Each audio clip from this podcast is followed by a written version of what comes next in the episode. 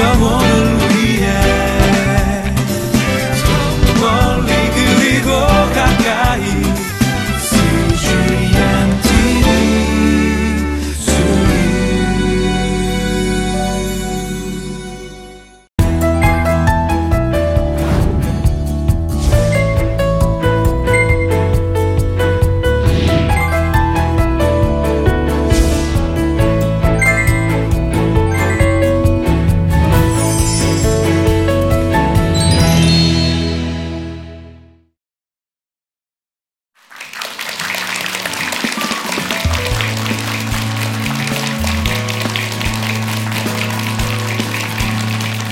안녕하세요. 영화 기양 배우 겸 PD 임성철입니다. 이렇게 만나 뵙게 돼서 반갑습니다.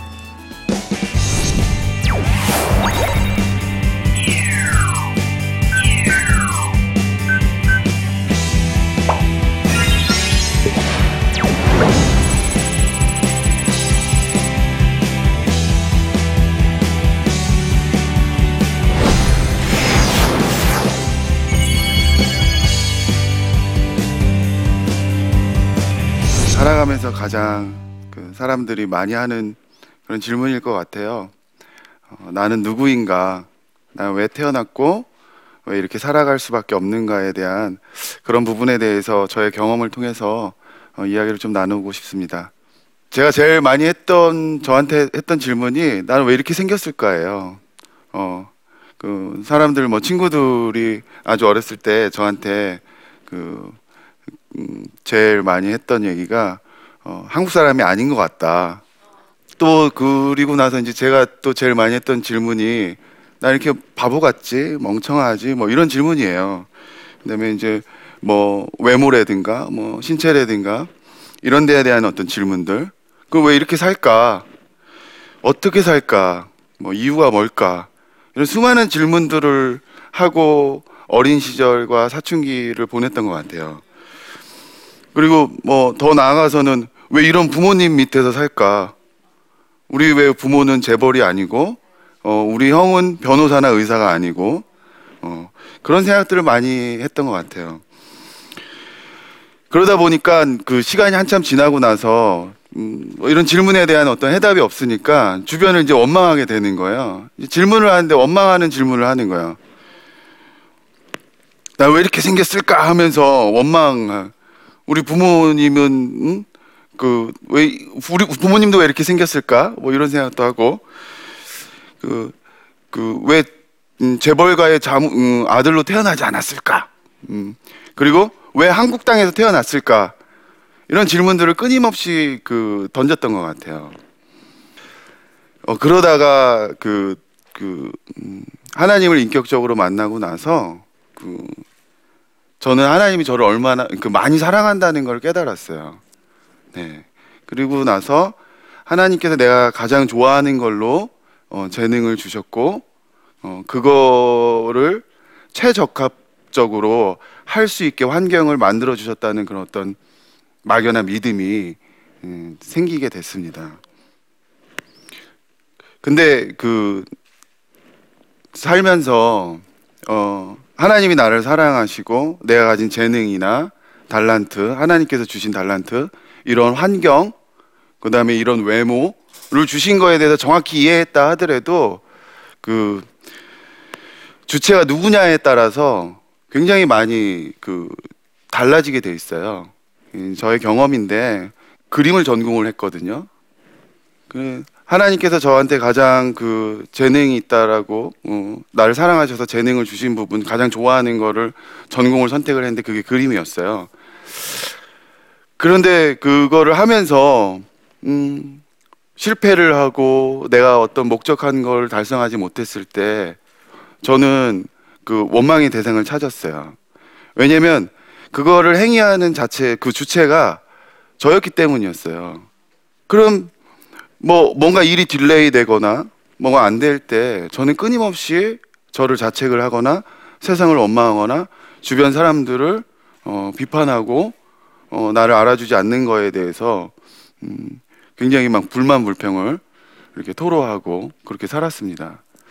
근데 어느 순간 제가 그게 잘못됐다는 거를 깨달았어요. 그리고 나서 인생이 이제 정확히 다 바뀌는데 저희 어머니가 음, 사람이 되라고 군대를 제대하고 났더니 음, 개척교회에 가서 섬기라고 하시는 거예요. 저희 이제 아주 어렸을 때부터 할아버지 때부터 그 섬겼던 교회가 있어요. 개척 교회가. 근데 이제 그 교회가 커져가지고 어 2천 명이 넘는 교회가 이제 됐는데 그 교회를 가면 저희 어렸을 때 친구들부터 그 음, 청년부 그 친구들 너무나 많은 친구들이 거기 있단 말이에요. 그리고 저는 그 교회의 뿌리요 뿌리라고 이렇게 사람들이 저희 집안이 거기 교회 뿌리라고 그러면서 많은 인정을 받는 그런 그 환경이었어요. 근데 제대를 하는데 저희 어머니가 야 너 거기 가면 사람이 안 되니까 그 섬겨야지 네가 하나님을 제대로 알고 예수님이 어, 왜 이 땅에 오셨는지도 알고 너가 하나님을 인격적으로 만날 수 있는 어, 그런 게 될 것 같다. 인간이 되려면 개척교회 가라. 그렇게 해서 아예 교회를 그 집 주변에 있는 교회로 어머니가 이미 골라 놓으셨더라고요. 그래서 이제 그 교회를 가게 된 거예요. 그래서 주 6일 7일을 제가 아동부, 중고등부, 청년부 새벽 기도 철야를 하면서 25살 때부터 제대하자마자 이렇게 섬기게 됐어요. 27살 때, 어, 이제 그림을 그려야 되는가? 아니면 신학을 전공을 해서, 어, 어, 풀타임 사역자의 길을 가야 되는가? 뭐 이런 생각을 했던 거예요. 그때 1년 동안 기도를 하는데 똑같은 꿈을 반복적으로 꾸게 됐습니다. 어, 디즈니와 픽사 그런 그 회사를 보여주면서 내가 너를 선한 사업가로 불렀다라는 메시지를 끊임없이 주시는 거예요. 그러면서 뭐 거의 풀 칼라로 그 마치 영화를 보는 것처럼 똑같은 꿈을 1년 동안 계속 꿨습니다. 그리고 나서 시간이 쭉 흐르고 저는 여전히 그 교회에서 주 6일 7일을 사역을 하고 음, 그 미술학원을 하면서 결혼도 하고 그렇게 하는데 살고 있었는데 35살 딸 5살 때그 그 조정래 감독님을 우연한 그 자리에서 만나게 돼요. 그리고 나서 조정래 감독님이 저에게 일본군 악역을 제의를 하게 됩니다. 배우로. 저는 사실 깜짝 놀랐어요. 왜냐하면 이렇게 귀여운 사람한테 근데 그런 무지막지한 제의를 할 수 있을까? 근데 그 순간 그 알, 알았습니다. 하나님께서 나를 드디어 그때 그 꿈 때문에 꿈을 꾸게 해줬던 거를 이제 실현시키기 위해서 부르시는구나를 깨달았어요. 그리고 나서 7년이 delay가 됐어요, 영화가. 왜냐면은 그 이런 아, 가슴 아픈 영화를 누가 보겠냐라는 어떤 주변의 그런 시각들이 어, 많이 있었고 그래서 아무도 투자를 나서 주지 않았어요. 저는 배우로 캐스팅을 됐는데 그래서 나중에 PD까지 하게 됩니다. 영화 촬영 한 달 전에 그렇게 구했던 그 PD가 안 구해져서 감독님이 가장 오래 있었던 저에게 PD 제안을 하게 돼요. 저는 당연히 아, 이 길이 하나님께서 가라고 했, 하, 하신 길이라고 믿었기 때문에 그거에 대해서 조금도 의심 없이 그 받아들이게 됐어요. 근데 제가 뭐 PD가 뭔지 알, 알겠습니까? 인터넷 보고 이제 공부를 한 거예요. 근데 영화 PD는 좀 달라서 돈을 끌어다 대야 되더라고요. 물론 뭐 스텝도 세팅을 해야 되고 배우 섭외도 해야 되지만 가장 그 중요한 거는 돈을 끌어다 대는 일이었어요. 그래서 저는 감독님한테 찾아가서 물어봤어요. 감독님, 어, 돈을 끌어다 대려고 하는데 도대체 얼마가 더 필요한 거예요? 그랬더니 후원으로 이제 모인 금액이 약 3억 정도가 있으니까 어, 한 1억만 더 어, 끌어다 대면은 영화를 완성할 수 있을 것 같다. 그런 얘기를 하셨어요. 그래서 아, 그 정도면 뭐 내가 뭐 무슨 방법을 쓰든지 빌릴 수 있을 것 같은 그런 느낌이 들어서 알았다고 이제 했는데 어, 전혀 사실하고 달랐던 거죠. 촬영 4일 만에 그 돈이 다 떨어진 거예요. 그리고 나서 그 주만 필요한 돈이 4천만 지원이 필요했어요. 그리고 매주 그 뭐 1억에서 많게는 2억이 훌쩍 넘는 돈을 매주 끌어다 대야 되는 그런 상황이 오게 됩니다. 그 제가 그 전에 그 아는 사람들 그 음, 300명 가까이 되는 사람들한테 전화를 했어요. 어, 이제 돈을 끌어다 대야 되니까. 저한테 나름 신세졌다고 생각하는 사람들, 뭐 교회 집사님들, 뭐 권사님들한테 이제 전화도 하고 그렇게 해가지고 전화를 했는데 어느 순간 이분들이 저의 전화를 안 받는 거예요. 그 저는 제 능력 갖고 충분히 이 정도 돈은 끌어댈 수 있을 거라고 생각했는데 아니더라고요. 그리고 나서 그 대형 투자 전문 회사한테 전화를 했어요. 근데 여전히 뭐 이 이런 영화 이런 종류의 영화는 어, 흥행 코드랑 멀, 멀다고 이제 생각을 해서, 하셨나 봐요. 그 전혀 뭐 어, 델리가 이제 만무하죠. 혼자 차를 이렇게 몰고 나오는데 딱 지금 이맘때예요. 봄이에요. 봄비가 엄청 내려가지고 어, 하나님 저 좀 도와주세요. 저는 능력이 없지만 하나님은 능력이 있잖아요. 그렇게 이제 기도를 하면서 나왔는데 그 순간 차가 미끄러지는 거예요. 그래서 내려가지고 봤더니 앞 타이어가 완전히 그 무늬가 없, 어, 다 닳아서 없어진 거예요. 무늬가 민무늬인 거예요. 이제 뭐 어떤 생각을 했냐면 아 이거 중고로라도 타이어를 갈아야겠다. 그래서 동네 카센터 저희 집 근처에 있는 카센터 자주 가던 카센터에 갔어요. 근데 카센터 형님이 저한테 대뜸 그러는 거예요. 너 안색이 안 좋아 보이는데 병원부터 가라고. 그래서 제가 어 이분이 왜 나의 건강 상태를 신경을 쓸까 그런 생각을 한 거예요. 그러고 나서 얼굴을 봤는데 얼굴이 이렇게 해처럼 빛나더라고요. 그래서 하나님 어, 어떻게 할까요? 이제 잠깐 기도를 한 거예요. 그리고 나서 그 형을 봤는데 어더 비 오는 날이었는데 더 해처럼 빛나는 거예요. 나의 느낌에 너무 따뜻했어요. 그래서 그냥 다이렉트로 그 형한테 형, 나 4천만 이렇게 얘기를 했어요. 근데 뭔 소리야 이러는 거예요.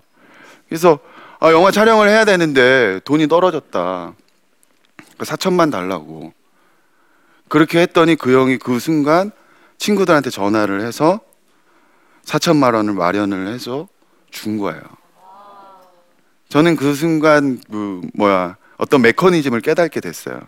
아 이거 너무 편한데 쉬운데 그래서 그 다음부터는 어 얼마 필요해 이제 물어보는 거예요. 그 영화 제작부 친구들한테 야 얼마 필요하니? 그랬더니 아, 이번 주에는 뭐 1억이 필요해요. 아, 알았어 걱정하지 마. 그 기도하는 거야. 떠오르는 사람이 있으면 무조건 전화를 해요.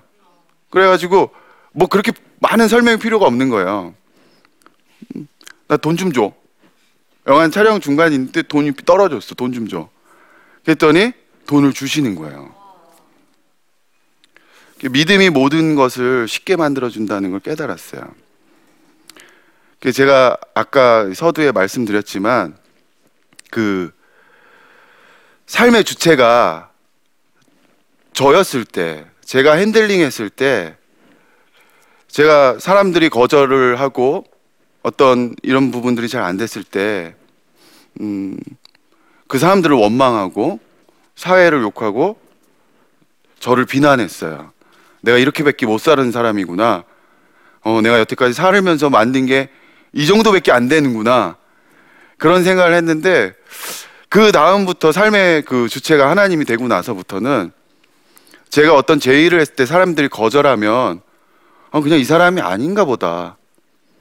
그리고 뭔가 굉장히 노력을 했는데 delay가 됐을 때는 아, 하나님의 때가 지금이 아닌가 보다. 그럼 난 지금 뭐를 해야 될까? 그럼 하나님 지금 뭐를 할까요? 물어보게 되는 거예요. 그러면 뭐 어, 글을 쓰고 싶은 마음이 들면 글을 쓰고 그 다음에 뭐 뭐, 뭐, 다른 사람들을 만나서 뭐, 그냥 뭐, 다른 이야기를 하길 원하면 그냥 사람들을 만나러 다닌 거예요. 영화 촬영 중간중간에 필요한 금액이 다 채워질 때도 있고, 안 채워질 때도 있었어요. 안 채워질 때 제가 그랬어요. 그 제작부 친구들이나 그 사람들한테 이유가 있겠지라고 얘기를 하는 거예요. 그게 반드시 지금 당장 필요한 돈이라면 하나님께서 나를 통해서 채워주셨을 거다. 그런데 다음 주에 필요한 돈이니까 지금 안 채워주는 거 아닐까 그런 생각을 해본다. 그렇게 얘기를 했는데 어 진짜로 뭐 음, 다들 동의를 해주시고 어 그게 delay 될, 되는데 그렇게 사람들이 걱정을 하지 않더라고요. 그렇게 음, 영화가 이제 마무리가 졌, 음, 됐습니다. 근데 또 재미난 얘기를 하나 더 해드리면 제가 촬영 중간에 갈비뼈 두 개가 부러졌었어요. 5, 6번이. 그 촬영을 하는데 어, 왜 이렇게 아프지? 뭐 이렇게까지 아프지? 이제 그런 생각을 하고 열 발짝을만 걸어도 숨이 안 쉬어지는 거예요. 배우 겸 뭐 PD로 이제 참여를 했기 때문에 제 촬영 분량이 있잖아요.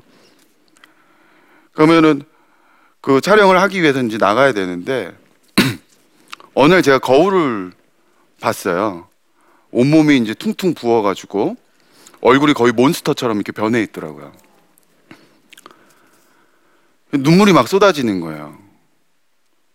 너무 외롭고, 음, 너무 아프고, 어, 배우인데 얼굴이 이렇게 완전히 퉁퉁 부으니까 이거 이 캐릭터에 맞, 맞는 역할인가 이게 지금 큰일 났는데 너무 막 그 눈물만 계속 나는 거예요. 그래서 한참을 거울을 보고 이제 울었는데 그 순간에 그런 그런 음성이 들리는 거예요. 너는 아직도 외모로 너를 보고 있니? 넌 네가 가진 환경으로 너를 보냐? 너는 너의 피부색으로 너를 판단하니? 어, 그런 음성이 들리는 거예요. 근데 그 순간 대답을 할 수가 없는 거예요. 왜? 진짜로 그랬으니까. 그러면서 제가 사람들을 봤을 때 그 사람의 피부색, 그 사람의 학벌, 배경, 그 사람의 외모, 그리고 그 사람들을 판단했다는 것을 깨달았어요. 제가 얼마나 많은 열등감을 가지고 세상을 살아왔는지 제가 깨닫는 순간이었던 거예요. 근데 하나님께서 저한테 그런 음성을 들려주시더라고요. 나는 네 안에 있는 그 가치, 마음, 믿음으로 널 본다. 나는 오로지 그걸로 사람들을 본다. 그래서 너가 누구보다도 아름답고 강력하다. 너처럼 바보같이 어린아이 같은 믿음으로 지금까지 이렇게 살아온 사람이 없지 않냐. 좀 많이 위로가 됐어요. 그리고 나서 아홉 번이나 되는 정밀 검사를 제가 매주 병원에 가서 받았거든요. 촬영 중간 중간에 MRI, CT, 뭐 엑스레이 뭐 다 찍고 뭐 이렇게 했는데 아무렇지도 않다고 그러는 거예요. 어, 도저히 안 돼가지고 뼈를 스캔을 딱 뜨고 났는데 어, 뼈 나이가 90세인 거예요. 어 그래서 의사 선생님이 이제 생각을 한 거죠. 어 이게 뭐지? 난치성 희귀 질환인 어, 크신 증후군 중에서도 부실 부신 피질 종양에 이제 제가 걸려서 약 4.5cm짜리 종양이 와서 자라고 있었던 거예요. 그래서 이제 뼈가 약화돼서 이제 갈비뼈도 부러졌던 거고 그 간호사가 와서 이렇게 복대를 채워주더라고요. 저는 그 순간 사실은 많이 화가 났어요. 뭐 이런 병원이 다 있을까? 어떻게 그렇게 많은 어?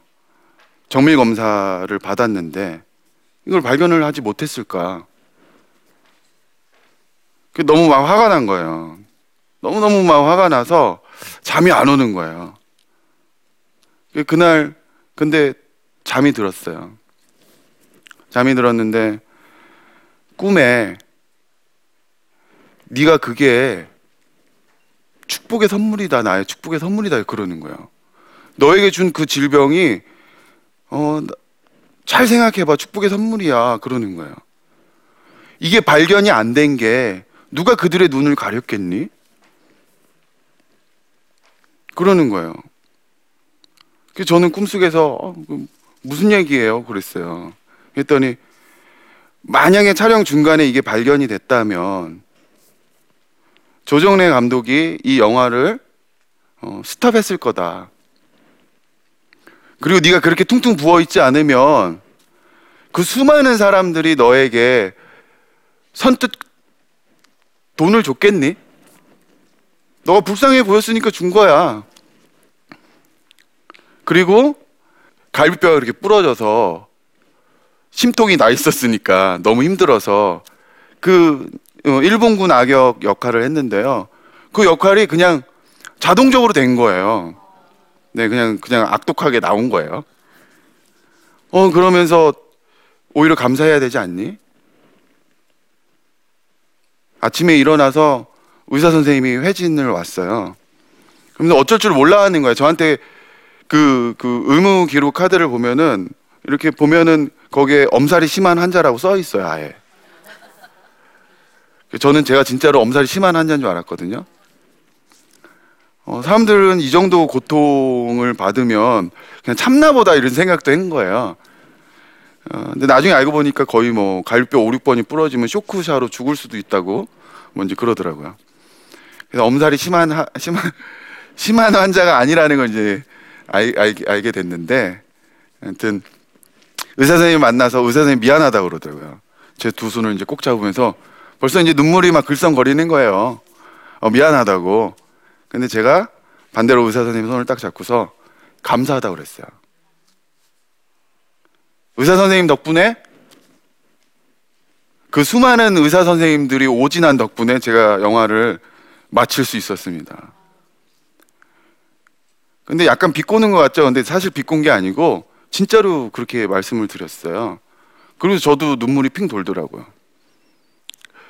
그러면서 제가 아 삶의 주체가 내가 아니고 하나님이었을 때는 어떠한 그, 그 조건이나 환경이 안 좋게 돌아간다 하더라도 그 반드시 이유가 있구나라는 걸 깨닫게 됐어요. 그러면서 아, 아무도 원망할 사람이 없구나. 어떤 환경도 원망할 필요가 없구나를 깨닫게 된 거예요. 저는 제가 누구인지, 어떤 방향으로 가야 되는지, 어떤 뭐 어, 상황에서 어떤 생각을 해야 되는지 너무 뭐 단순하고 심플하게 이렇게 바뀐 그런 음, 이 영화를 통해서 그렇게 됐습니다. 여러분들 뭐 이렇게 있고 뭐 우리 자녀들도 있잖아요. 그다음에 세상에 많은 사람들이 있는데 고민하고 염려하고 왜 나한테 이런 환경이 처해졌고 왜 이런 고통 가운데 내가 있을까 생각을 하기 전에 원망, 원망의 대상을 찾기 전에 우리 부모나 우리 형제나 아니면은 뭐 부모님이 없는 분들도 많이 계세요. 그러면은 왜 그 내가 그런 상황에 처해 있을까를 하나님께 물어보는 게 가장 빠르고 정확하게 내가 누구인가를 아는 방법이라고 생각을 합니다. 그래서 저는 그 뒤로 어떤 일이 delay 되거나 어떤 일이 안 될 때 하나님의 뜻이 무엇일까를 물어보는 그런 사람이 됐어요. 그러니까 누구도 원망하지 않고 누구도 미워하지 않는 사람이 된 거예요. 제 안에 참 평화가 찾아왔습니다. 제가 이렇게 나침반이라는 어떤 프로, 지금 이 프로에 이렇게 초대받아서 이런 이야기를 할 수 있게 돼서 되게 영광이고 부족한 저희 이야기를 이렇게 경청해 주시고 또 하나님께서 아, 이렇게 생긴 사람도 쓰시는구나 여러분들한테 이렇게 말씀드릴 수 있는 이런 장을 열어주셔서 정말 영광이었습니다. 그 하나님을 믿는 사람으로서 세상을 살아갈 때 그 누구보다도 누구의 의견보다도 그 하나님의 생각을 먼저 경청하는 것이 가장 중요하다고 생각합니다. 감사합니다.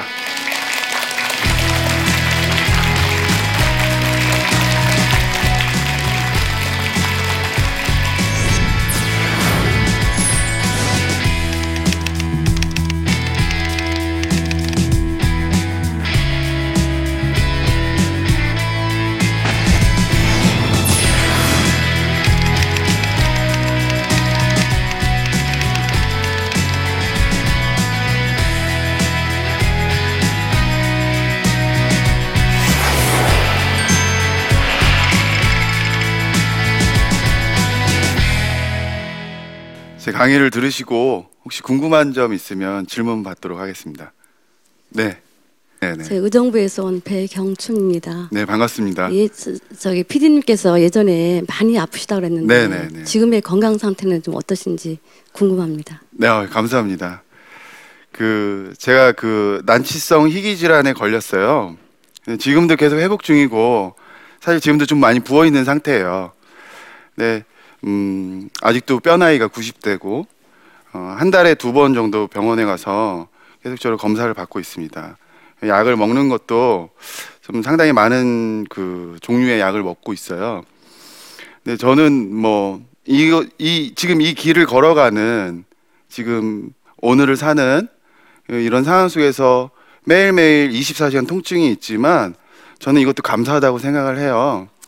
왜냐하면 이걸 통해서 제 공감 능력이 떨어지는 제가 타인의 아픔에 대한 공감 능력이 많이 커졌어요.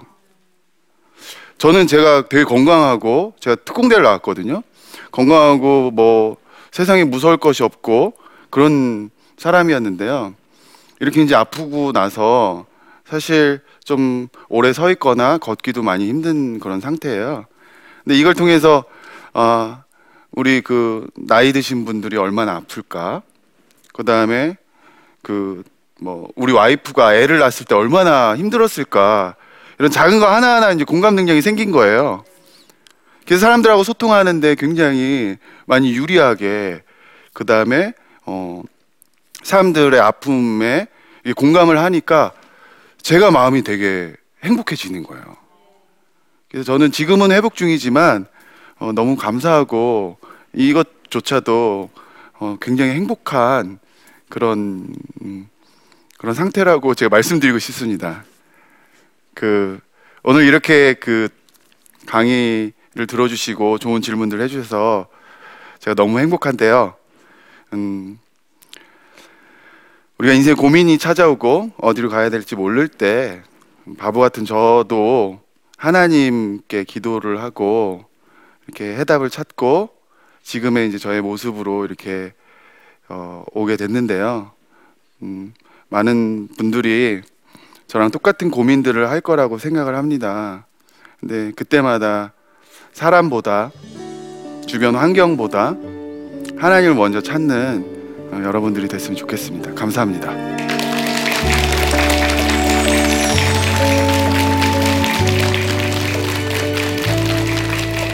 한 명의 아이를 끝까지 돕는 사역을 하고 있는 러빙 핸즈 박현웅 대표입니다.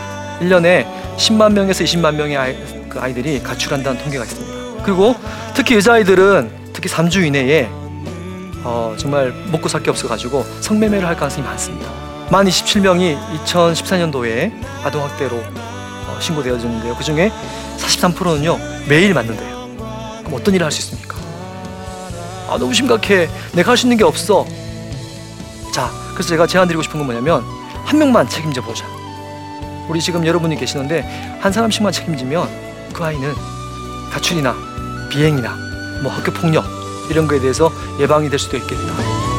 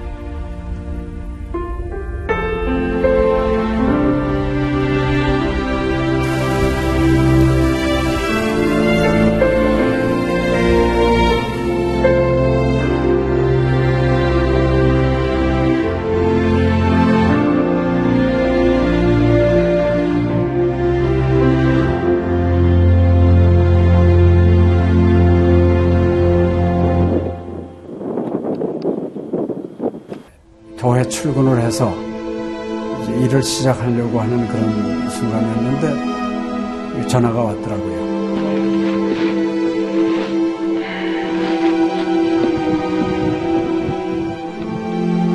떨리는 음성으로 어, 우리 김성호 선교사가 그 지방사역 나갔다가 전기 사고로 예, 소천을 했습니다.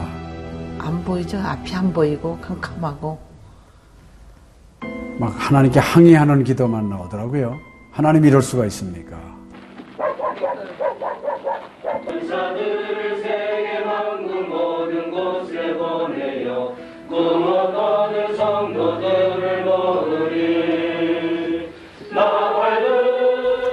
성호야 미안하다 미안해 이렇게 그 생각밖에 없어요.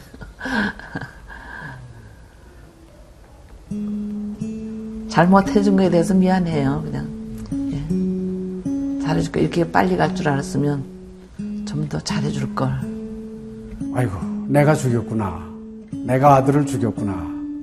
몽골에 가라고 권했는데, 권하지만 않았으면은 아무 일도 일어나지 않았을 텐데, 걔가 살았을 텐데, 그 죄책감이 막 일어나더라고요.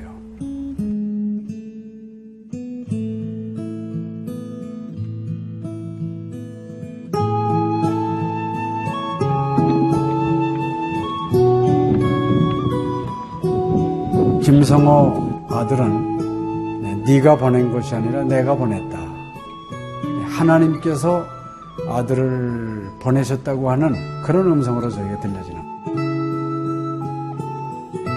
2000년도에 저희 아들을 그 울란바토르 날랑 공동묘지에 묻으면서 하나님의 속삭임이 제 마음에 있으셨어요.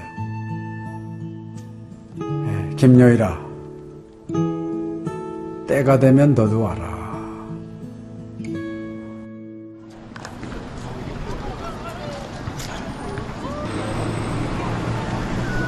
승비 운이 우슬 허연 머니 눈과 빛이 눈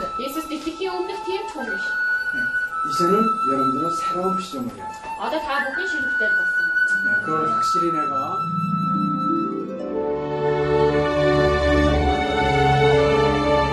저희 아들 그 추모하는 에, 바로 이제 그 시기에 제가 그 시즌으로부터 연락을 받았다는 게 참 그냥 우연만은 아닌 것 같아요. 이 선교 현장에 그 교육 프로그램이 많이 빈약하기 때문에 TV 프로그램 같은 걸 통해서 그 조금 부족한 부분을 좀 보충했으면 하는 그런 생각을 늘 가지고 있었는데 아유 너무 참 좋다는 걸 느꼈습니다. 어, 하나님께서 또 저희 가정에 또 우리 제 사역지에 주시는 좋은 선물이 아닌가 저는 그런 생각을 좀 하게 되었습니다. одоо Монгол болохоор нэг яг христчсэн нэвтрүүлэг гэх юм бол нэг их байдаггүй. М, Тэр ганцхан зөвлөг ганцхан байдаг болохоор тэр нь ч гэсэндээ сая христнийг ингээд сайн үзүүлч ч юм уу тэ христийг яг шууд ингээд амжуулах ямарч боломжгүй байдаг учраас ярьж сонсож чадахгүй гэсэн мэд хүмүүс англи сурангаа судаан сурж байгаа учраас а тэрийг бас сонсоод ингэж унших тэтгэл хийж байгаа даа талхал талхалтай нэт зүгээр ингээд нэвтрүүлэг гараагүй штэ тэгээд өхөө христчин бусад орнууд маань яаж мөргөл өрөвт юм өөр бас тхэн хүмүүс ямар хөө байдлаар хүлээж авд ийм хөө байдлуудыг хүлээж авдаг байгаа юм. Монгол ирсэн СЖН-д нэвтрүүлгийнхаа даа тэгээ баярлаа. Тэгээ үнэхээр их баярлаа. Тэгээ амжилт хүсье аа. Амжилт. Сургууль дээр ин телевизийг бидлсэн баярлаа. Маш гоё. хайртай шүү. 사랑해요. 감사합니다. CGN